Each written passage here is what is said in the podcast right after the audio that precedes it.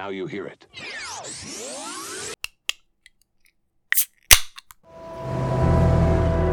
When you're a child, you learn there are three dimensions height, width, and depth, like a shoebox. Then later you hear there's a fourth dimension time.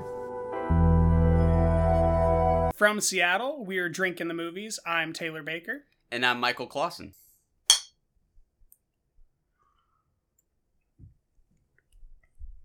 Oh, hey, Michael. It's the end of uh, rescreening batch two. Is that right? Or is this our first batch? I think this is our second batch. Maybe we could let listeners in on the process for our selection of rescreening titles. I don't know that we've ever actually talked about it on air, right? We haven't. And it is, um, you know, it, it's next level genius, really. Basically, we each come up with a list of titles that we want to watch for rescreening.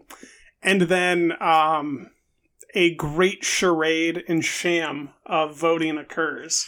Uh, very high level stuff. It's conducted electronically via text, Excel, email, keep notes on my phone. It's it's really top tier. I think last time we did put uh, it all on paper, Mm-hmm. though. But um, yeah, basically we each take turns voting three titles out of eight, um, out of our opponents' Mm-hmm. um, desires, and then we have a order of votes: three, two, one, and three is the best.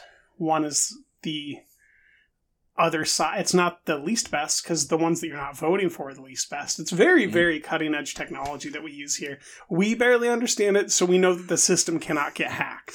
It is a head scratching process to say the least, but we finish each rescreening selection process with a total of six titles that uh, we uh, review over uh, the following Six weeks. months. Yeah, and uh, and then we re up. So we just finished our last six rescreening titles, and now we're kicking it off again. Yes. So our first impression today will be the first title from that new batch. Uh, and that's going to be Robert Altman's Short Cuts. And then we're going to end this batch of rescreening with Jacques Demy's, uh, one of his best titles by far Donkey Skin, the eloquent fairy tale musical of uh, a very common story that we can all identify with when our dad tries to marry us and our fairy godmother has to get us a donkey skin to flee. Highly relatable stuff. I think this was on your list, if I It remember was. correctly. It but was. you did not have I, to twist um, my arm. Well, I, I was twisting your arm in that we've never snuck a comedy in. And so I looked at the Mm. highest rated comedies in your watch list. Mm.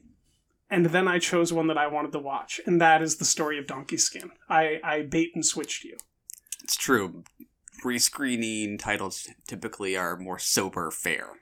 Yes, I, I would think we were looking down the barrel of the gun of a history of violence and Gone Girl at, at Mhm. that point in time, and Side effects, moodier stuff. uh, I'm, and then we got on to more brutal war, and uh, it, it's nice to end it on a lighthearted comedy fair.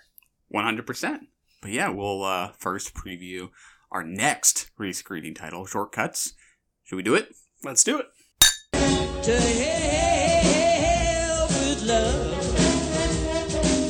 Forget what other people do when it comes to me and you. To hell with love. Did I do something wrong, officer? Take your sunglasses off, ma'am. One more question. How many clowns can you fit in this car, ma'am? When it comes to you and me, that's the way it's gonna be. If you share my point of view, I'm the woman made for you. When it comes to push or shove, if you're holding out for love, These are strange people, honey. to hell with love.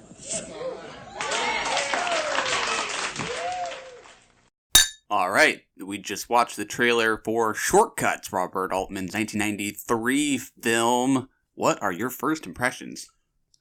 Before I get to my first impressions, at the end, very slyly, they drop that this is based on the writings of Robert Carver. Um, Raymond Carver, right? Raymond Carver. Um, when I was studying English and, and doing some uh, teaching work as well in college, uh, where I'm calling from a collection of short stories from Carver was actually like part of our syllabus. So I'm, Mm. I didn't have a clue that that's the background for this, but he was um, a you know manic depressive at best, suicidal depressive at worst. Uh, kind of a genius, tortured soul artist writer uh, from Bellingham, Washington. Oh, I didn't know that. And he famously wrote like some of his best short stories, you know, in the laundromat waiting for his co- Hmm. clothes to dry, you know. I love Um, just really, you know, low, uh, um, common denominator type of a person. So I'm I'm very very interested in this film, even more so now. But I mean that cast, the charm, the uh, the sound motif that Altman invented, essentially. I am thrilled that I put this on my list. I'm very excited as well. I, I don't think I've seen a single Altman movie before. I have vague memories of seeing parts of Popeye as a kid. Um, Me too. With Like, Robin Williams, right? Definitely the television edit. Yeah, yeah. Um, and I feel like my familiarity with uh, Altman is primarily just by way of PTA. Uh, 'cause PTA always talks about his his love for Altman, and um, you know, I feel like Altman's you know known for m- movies with these sprawling ensembles like this. Um, it's just a enormous cast. Um, you know, I think about something like Magnolia, PTA's Magnolia, as sort of his homage to Altman. So that's already kind of the lens through which I'm looking at this, but I'm sure that'll be busted wide open as soon as we get going. Magnolia, number 10 on my voting list. Oh, really? Just, nice, just nice. barely didn't make it in. Maybe next time. Um, yeah, 183 minutes. I'm looking forward to it. On to Donkey Skin.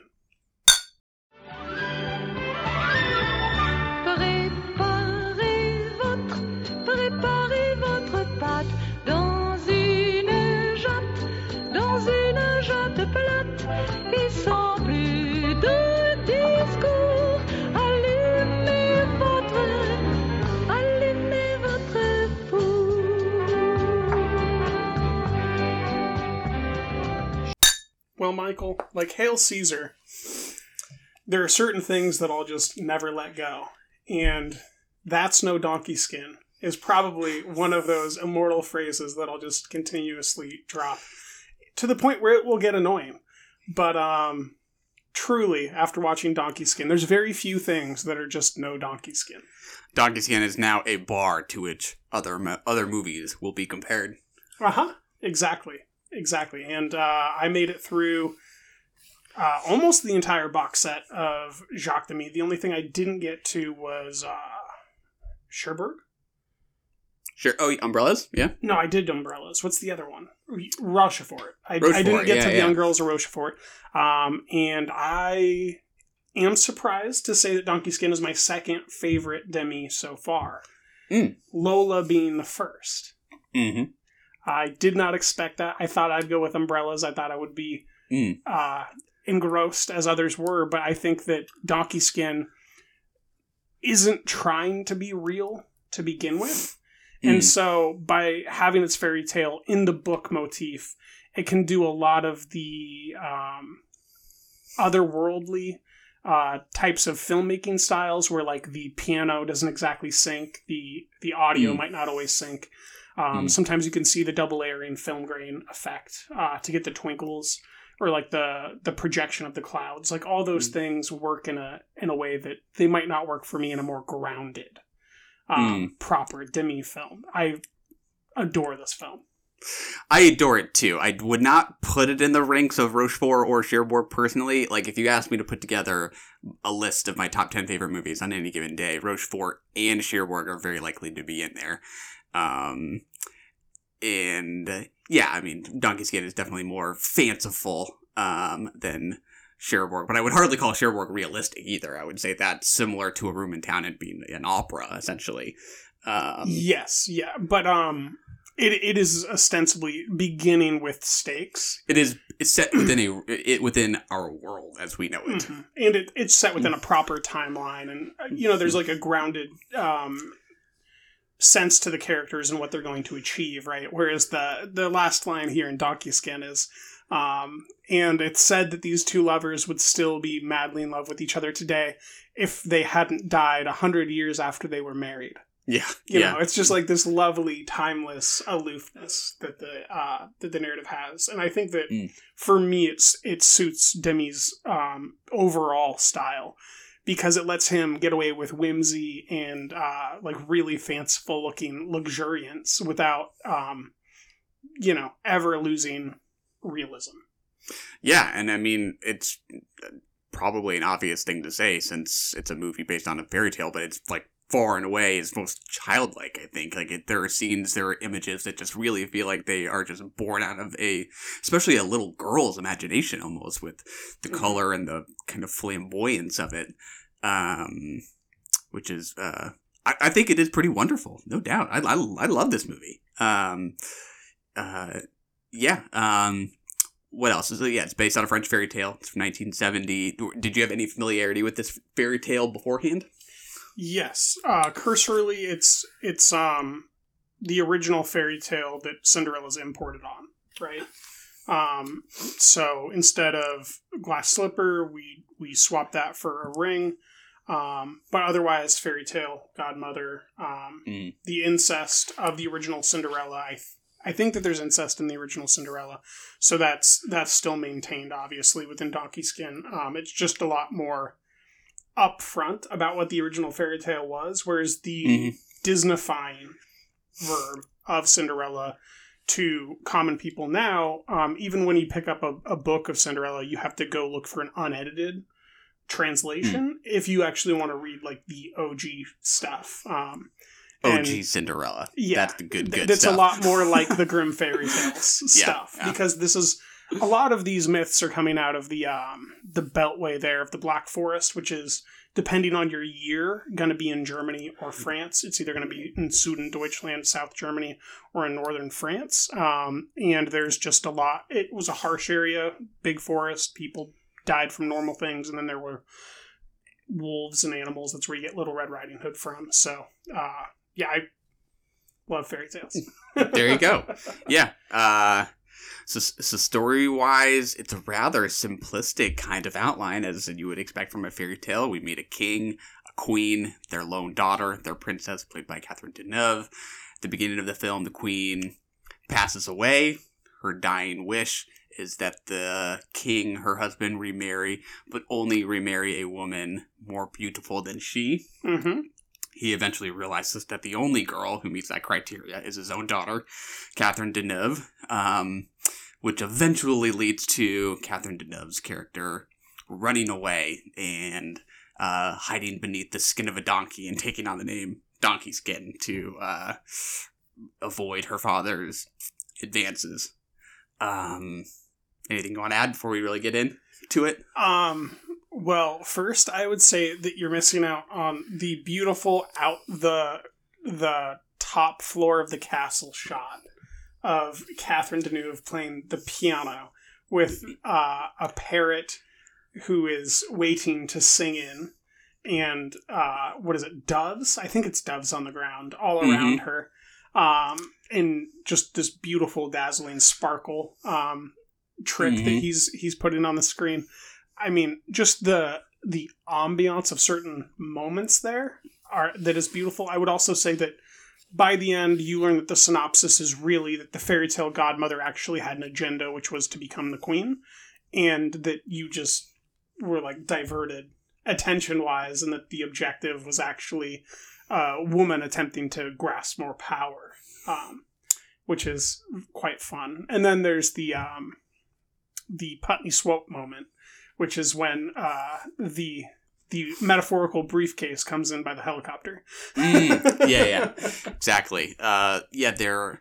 It's obviously set in a fairy tale uh, land of imagination, but we have these anachronisms. The helicopter at the end. The fairy godmother has a phone. We Mhm. see she talks. Uh, what is it? She talks about batteries. Mhm. Um, you know, I, I, I think it's it, it's just fun to imagine. You know, Demy toying with the things he knows. Uh, a, a child would pick on pick up on versus what you experience through the perspective of an adult. I don't think these anachronisms would necessarily really register to a kid.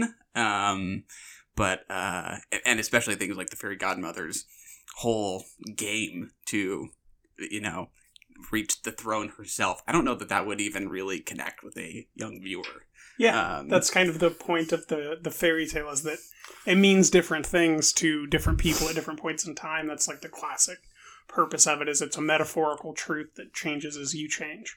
Um, one of my my favorite bits is when they're talking after he's trying to engage her in a marriage Mhm. and he begins to reference his books on the future that he got from her fairy godmother. And uh you know that no one knows more about the future than her. And these these books are really something you have to read them. They tell you all about the future. Um i i love that detail. And then the prince the lovesick prince and his uh his kind of group of quack doctors that all Oh, yeah. you know just are total idiots and imbeciles um it it's so passively elegant the Mhm. storytelling there just visually and passive ver- verbiage like it's it's not more than a minute and it's not expositional dialogue it's just dialogue and it makes a such a beautiful point that you could just see um you know like someone in the 1800s trying to teach their kid about like bullshit and just reference that one part in the fairy tale Yeah, yeah. Um. Oh, uh, where should we go from here? Um, I don't know. Talk to me just about the look of the movie. You know, how would you describe it to someone who's never laid eyes on don- donkey skin before? as someone who's never laid eyes on Demy before, this was my first shock to me, and also my most recent since I rewatched it this morning.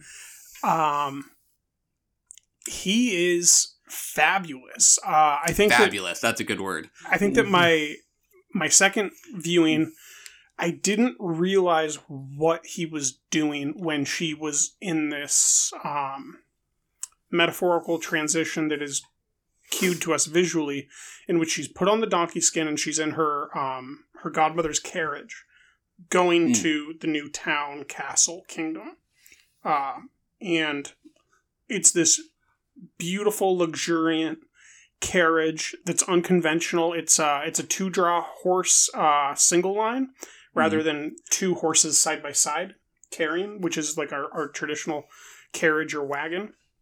This is two horses in a line, so it's ostensibly just for visual, right? Mhm.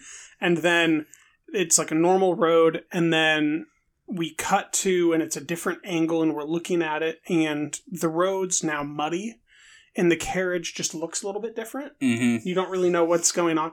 And then it, it changes again and the horses are still there but the wagon is now this uh this straw really low poverty type uh, carriage. Not at all the luxuriant thing that we were in before.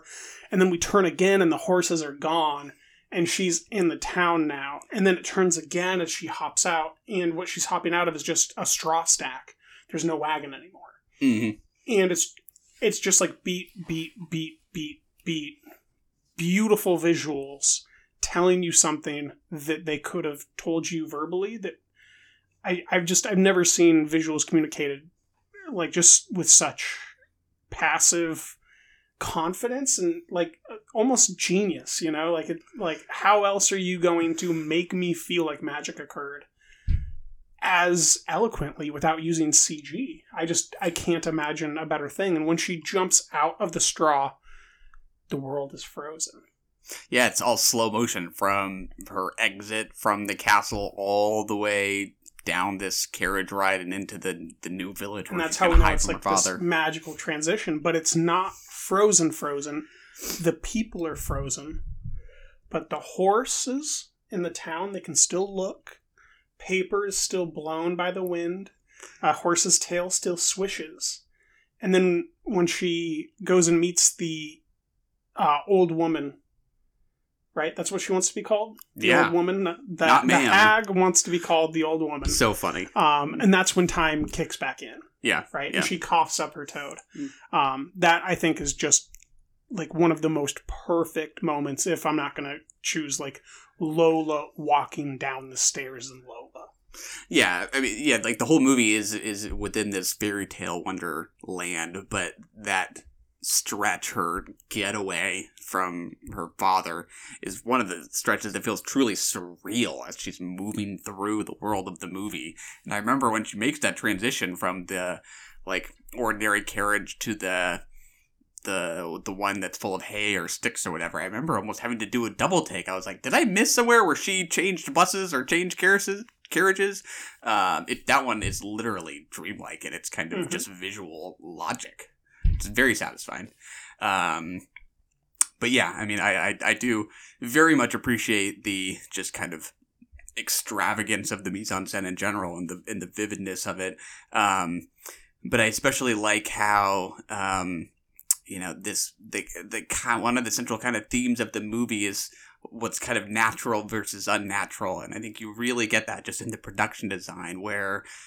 In like the castle that Deneuve's father lives in, you have all those vines crawling up the walls. You see Deneuve's bed that looks like a forest floor. You know, she has Mhm. the green mattress that just that looks like moss with flowers coming off of it.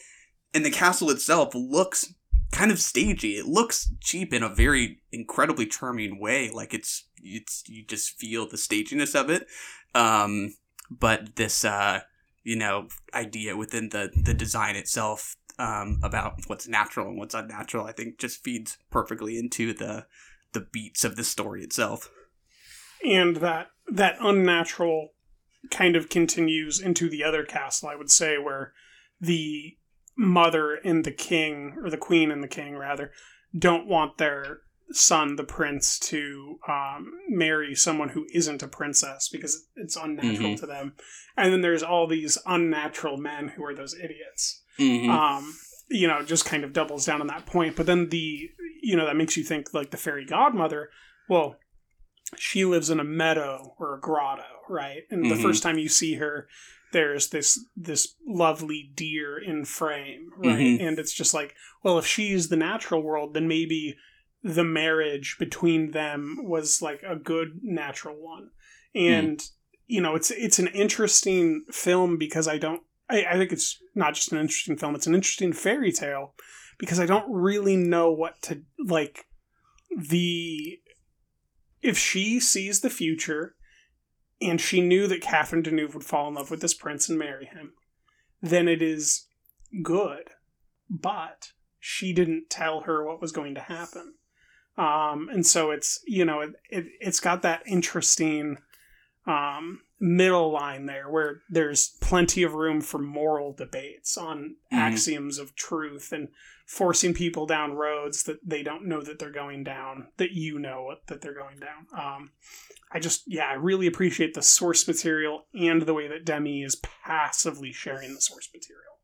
Yeah, there's there's very much a like sinister underside of this movie in how the the fairy godmother is is obviously not looking out for the interests of Deneuve or hardly even really cares about what happens to her. It's just about her own kind of strategy for finagling her way into the throne. Um, and I th- the the final sequence I think is so kind of just uh unsettling when the the king says to Deneuve, "We'll never be separated again," and you can tell uh, he's not happy about having married the fairy godmother, having been you know finagled into this marriage.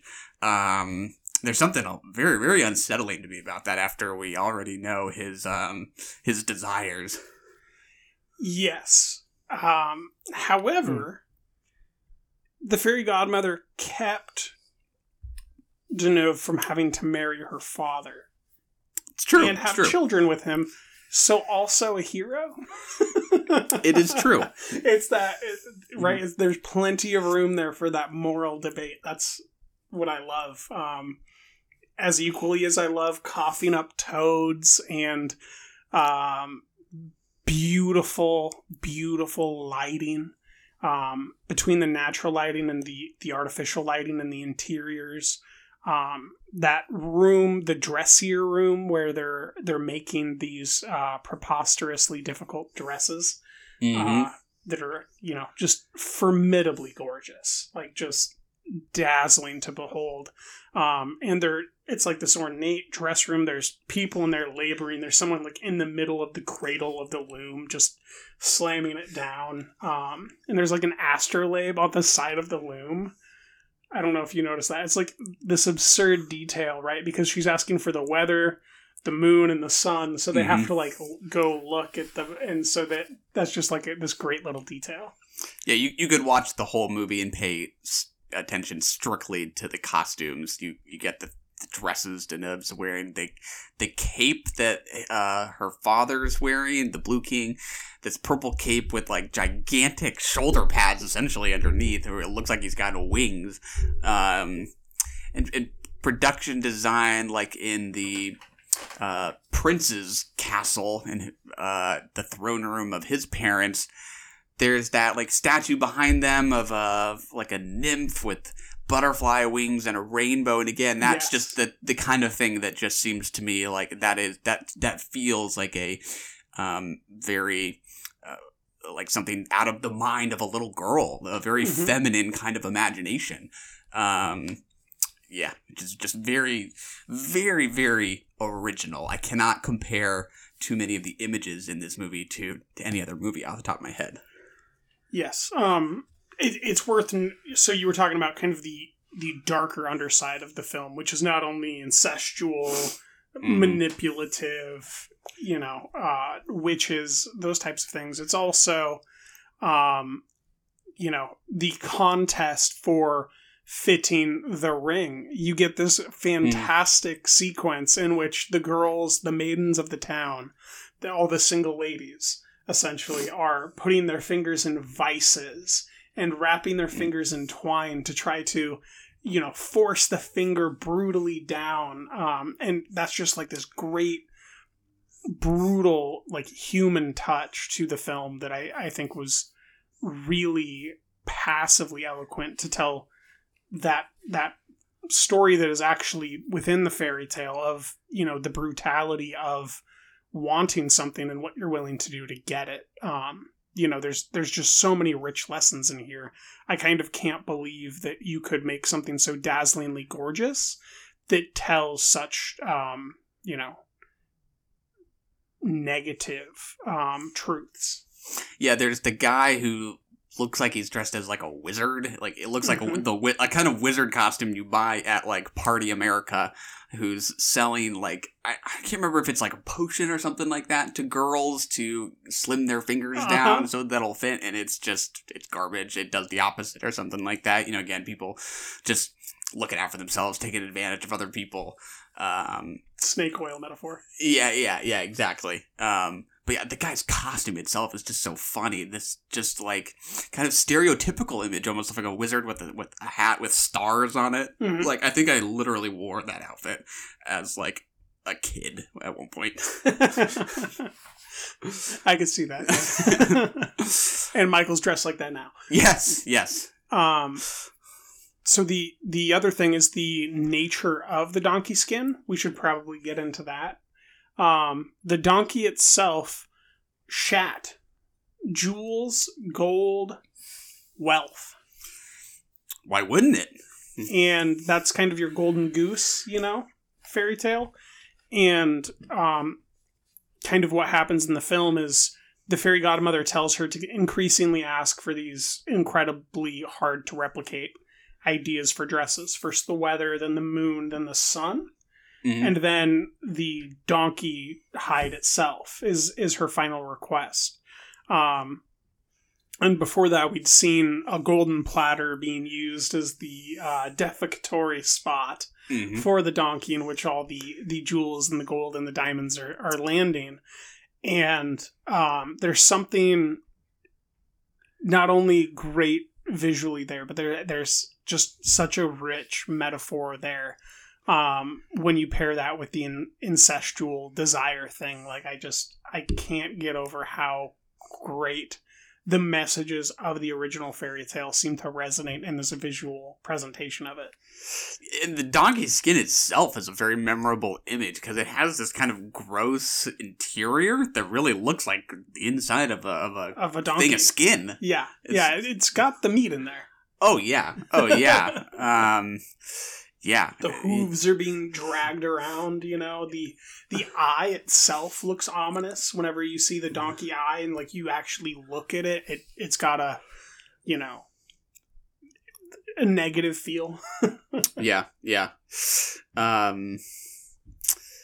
Oh, what else? Um, the uh, th- these are more just uh factoids. I think the the guy who plays Catherine Deneuve's father, um, Jacques Perrin, I think is his name, um, Mhm.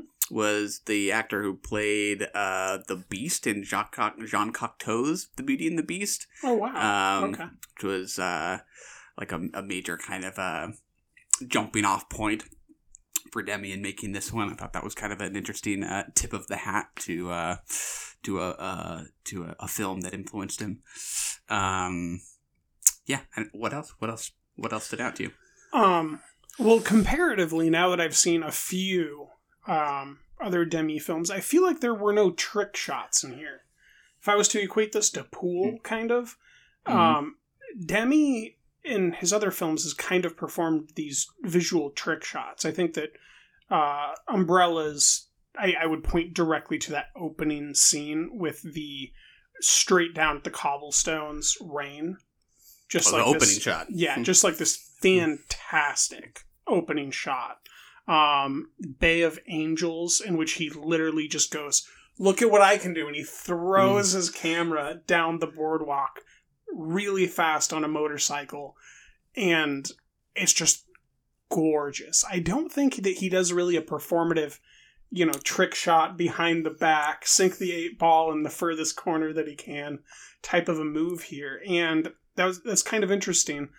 I think because um, it it seemed it had seemed watching those films like that was something that he tended to do one or two times per film, and here I, I would say that it's more like editing choices that he really focused on rather than really getting that that great spectacular shot that kind of defines your memory of the film.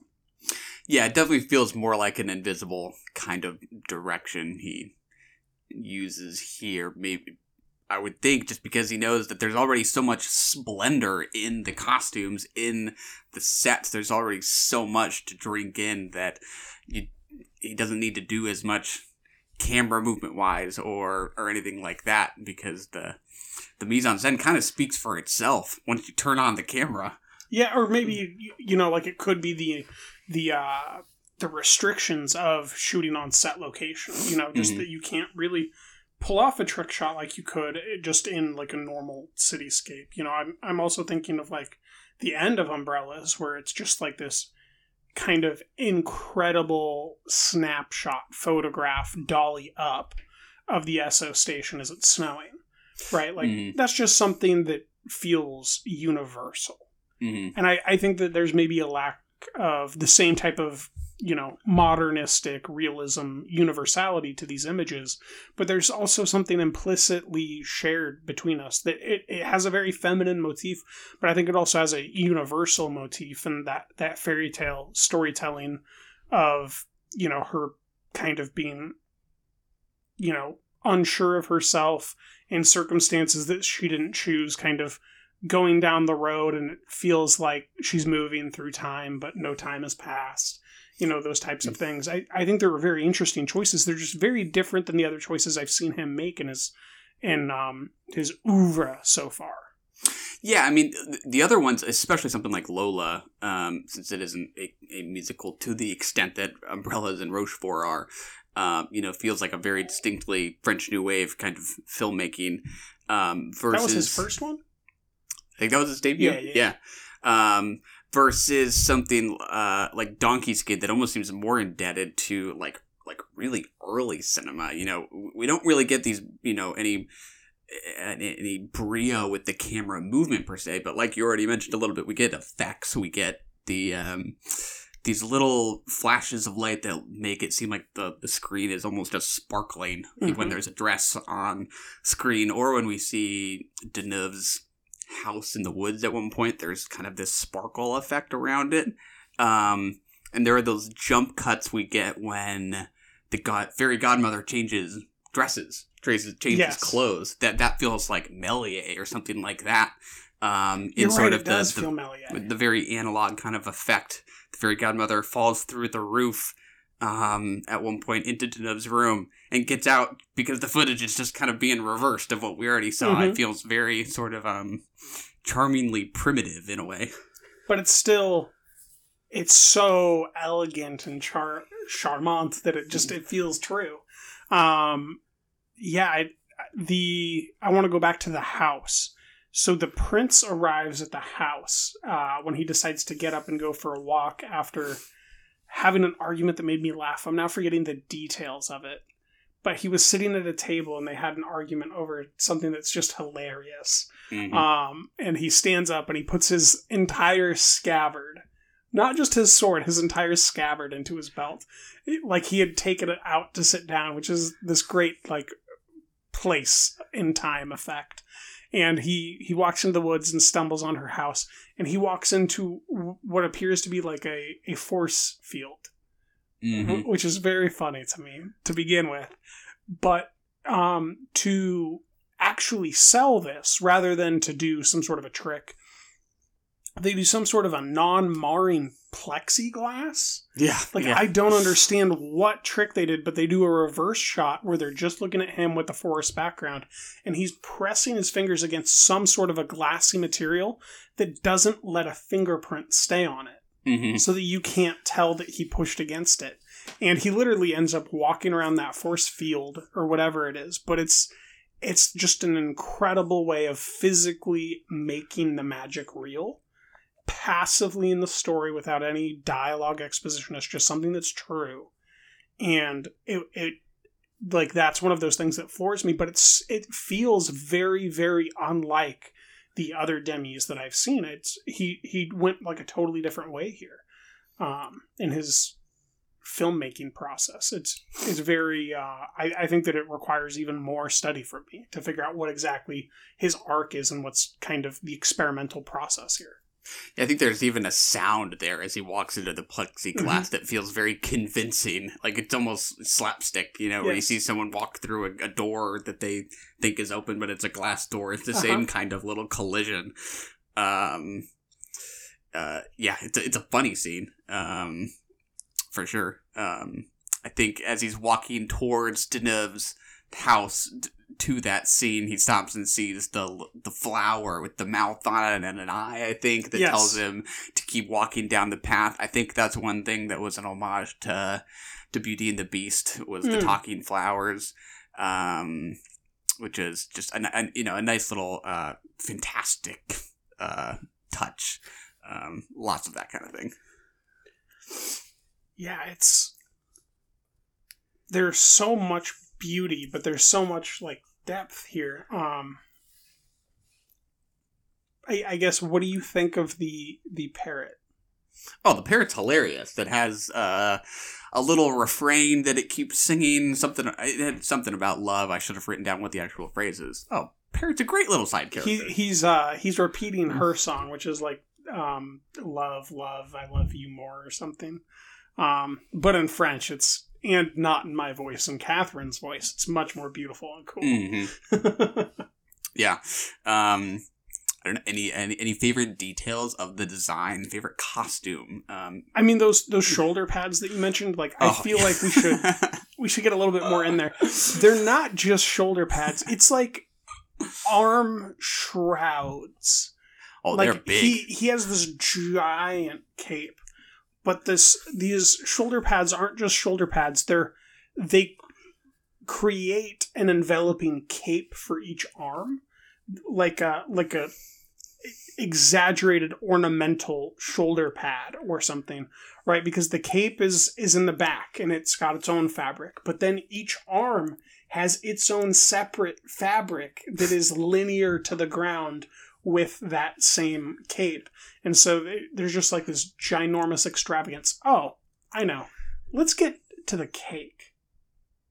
Oh yeah, cake the cake making scene, all yes, of that. Yes. So she's um so th- this is maybe where we differ on our interpretations of the fairy godmother because the fairy godmother gave her the wand, the ability to go anywhere and uh, essentially make a magical place that that she would feel comfortable in and also all those books to achieve what she wants. Um and so without the fairy godmother giving her those books, then she wouldn't actually get to make the prince fall in love with her, which is its own Mhm. moral quandary. But still, I I think that the prince maybe fell in love with her before through the window. If I Yeah, was going to be yeah. charitable, so I would think so. um, so there's there's this great cake making sing scene where she's singing, and um, you know, it says four handfuls of flour or four general generous handfuls of flour. It's it's just this beautiful scene. But uh, about halfway through the scene, she has to get the butter out, hmm and her right sleeve is just constantly like this beautiful dress with this giant ornate sleeve is just constantly dragging in and out of the butter. Oh, I don't think I even noticed. It that. is this hilarious sequence because she she's like been dragging it in and out of the butter, and then she has to go cut it and put it in the uh, in the cake at the end, and it's just like there's there's this great comedic tone underneath the film. Um, right because there's already comedy overtly but if you're just watching the visuals and the accidents that are happening because of these giant ornate costumes um, i think that there's yeah there's there's great filmmaking here yeah, that's one scene that almost feels like you could just you could picture that in in a Disney fairy Mm-hmm. tale where that's where some animals come out of the woodwork, some squirrels come in the window with a bird to help her absolutely get two pinches of that and two tablespoons of this. Um, very charming scene for sure. I, I thought you were going to say that's one of those scenes where you could just bottle it and sell it because I, I think you could that too. Um, great scene for sure. this is one of my few exposures to Deneuve. Um, I've obviously seen her since in uh, Umbrellas, but what do you think about her filmography entry here and, and in general? Well, I think she's one of the best ever do it. I'll put it that way. Um, I, I mean, I think I probably. Well, now I was about to say I prefer her in Umbrellas or Rochefort. I actually don't think that's true. I think she's pretty delightful across those three. Um, uh, I mean, other stuff that comes to mind is something like uh, Belle de Jour, the the the, the Buñuel film. Um, uh, I think she did multiple with Buñuel, right? Tristana too. Um, I think she's fantastic. I'll answer the question that way. What about you? I, I agree that she's fantastic. I don't think that I've had enough exposure, and I'm, I'm just kind of floored that this is the type of star power that she has, and just like where her place is in cinema now, knowing that she's still, you know, alive and capable of acting. It's just kind of, um, you know, historically interesting that, that like someone this dazzling of a star would have the equivalent of like no star power today. It it just seems preposterous. It's like imagining if I, well, I guess it's it's exactly like Mark Hamill having no star power today. You know, someone who Mhm. was just giant in the '70s and the '80s, and then just kind of devolving into guest appearances and cameos um, in his older age. It's it's a curious prospect. Yeah, I mean, I, within the Demy films, I think it's kind of the innocence that he's really tapping into that Yeah. that makes her very endearing. Um, it feels very different from other, you know, French new wave icons. Like when we talked about Elevator to the Gallows, someone like Jeanne Moreau is much more sullen, you know, and Mhm. seems like she's probably capable of much more than Deneuve is in these kinds of films, um, where there's almost something more. Um, I was about to say childlike. That's really kind of an exaggeration, but certainly an innocence or a naivete, I guess.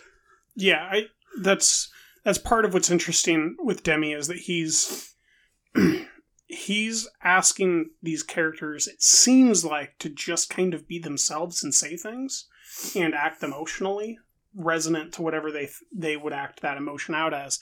And then he's shooting it in different ways. I, I think that um, lola for me is like the greatest example of that in which it's it's just this dazzling gorgeousness kind of a light fisheye lens that he's using for its entirety uh, on a Anouk Aimée or Amy, I forget the last name. Um, but he's really relying on the emotional resonance actually of our our main male character um, by the end, which is, is not something during its runtime that I had expected until literally those last three minutes. It's just kind of this, um, you know, level of genius and just shifting the perspective entirely and putting all the weight there. And it's it's a different process here. I I definitely have more work to do with Demy. I don't quite know what his thing is yet. Yeah. Uh, it's a wonderful thing, whatever it is. It is uh, because it certainly is donkey skin. Yeah. Um, yeah, I mean, I, I kind of like how, you know, relative to something like Cinderella, where the whole plot beat is, uh, whoops, I lost my slipper, and then the the prince is really kind of the one taking action and chain and and uh, tracking her down. The prince does tracking down here, but it's really something that Deneuve, Deneuve's character set in motion herself, putting the ring in the, The cake. cake, yeah. Um, I think there's kind of a unique agency given to her in this movie, while also still recognizing her kind of uh, childlike worldview. Um, you know, she is protected in that little house. Debbie puts her in a glass box so that the guy can't possibly do anything to her. Um, uh, I think he, it's it, it's it's a little different than like the Disney princess kind of thing where they're they, they're usually a little bit more subject to the whims of the men. It seems like Demy's almost kind of looking out for her more than usual. Yeah. So what I, well, I feel like that's true. I, I would make the point again that the rather than the men forcing their agenda, it's the fairy godmother forcing her agenda. Very because the book to cast that cake spell with the ring is from the book that she gives her. Um, and that there there feels to be an agency for her to choose to use the book cake spell on the boy that comes to her her glass castle in in the middle of the woods, if you will. But it's it's a it's just rich for uh, different interpretations and then moral uh, axiomatic arguments about them. Fairy Godmother's pulling some strings for sure. She is the uh, puppet master pulling the strings from her helicopter. Um, I mean, it's it's a film that's incredibly dense, but I I don't know that I have much more to say. Unfortunately, um, it's it's just kind of. I mean, number one, I would highly recommend the film to anyone, whether they're experienced with Demy or not. I think that this is perhaps his most approachable film, which might sound garish uh, to anybody that's seen his entire filmography, but I think that Donkey Skin is just. If you grew up with any sort of Disney, you're going to have a quick segue into understanding this film language. Assuming they can uh, get on board with the with the incest dimension, I would think that might be eyebrow raising for sure. I some. mean, if you grew up with Disney, you're already familiar. favorite scene favorite or scene? favorite detail, costume, set. We can be open ended on that one.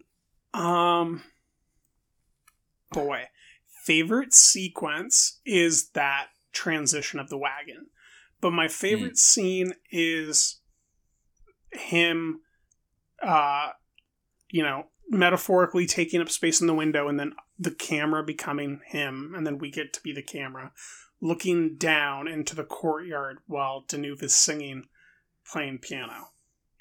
Uh, yeah, that's our introduction. I Mhm. think, right? Wonderful way to meet our character. Um, something we haven't talked about that is one of my favorites is the little dream sequence the prince has, um, where he imagines himself with the Deneuve like frolicking in a field. They literally are like rolling on the ground. He's doing somersaults. Yeah, it, yeah, it's reversed. I think the Uh-huh. footage is, and they're like feasting on a cake. Um, again, the, just the kind of uh, the the the childlike nature of that, liter- you know, doing somersaults. This isn't Terrence Malick twirling. Deneuve is just rolling on the Mhm. ground. Um, it's pretty it's pretty fun and unique. And it's like uh it's a visual cue to the idea of being lovesick. Yeah, yeah, for sure.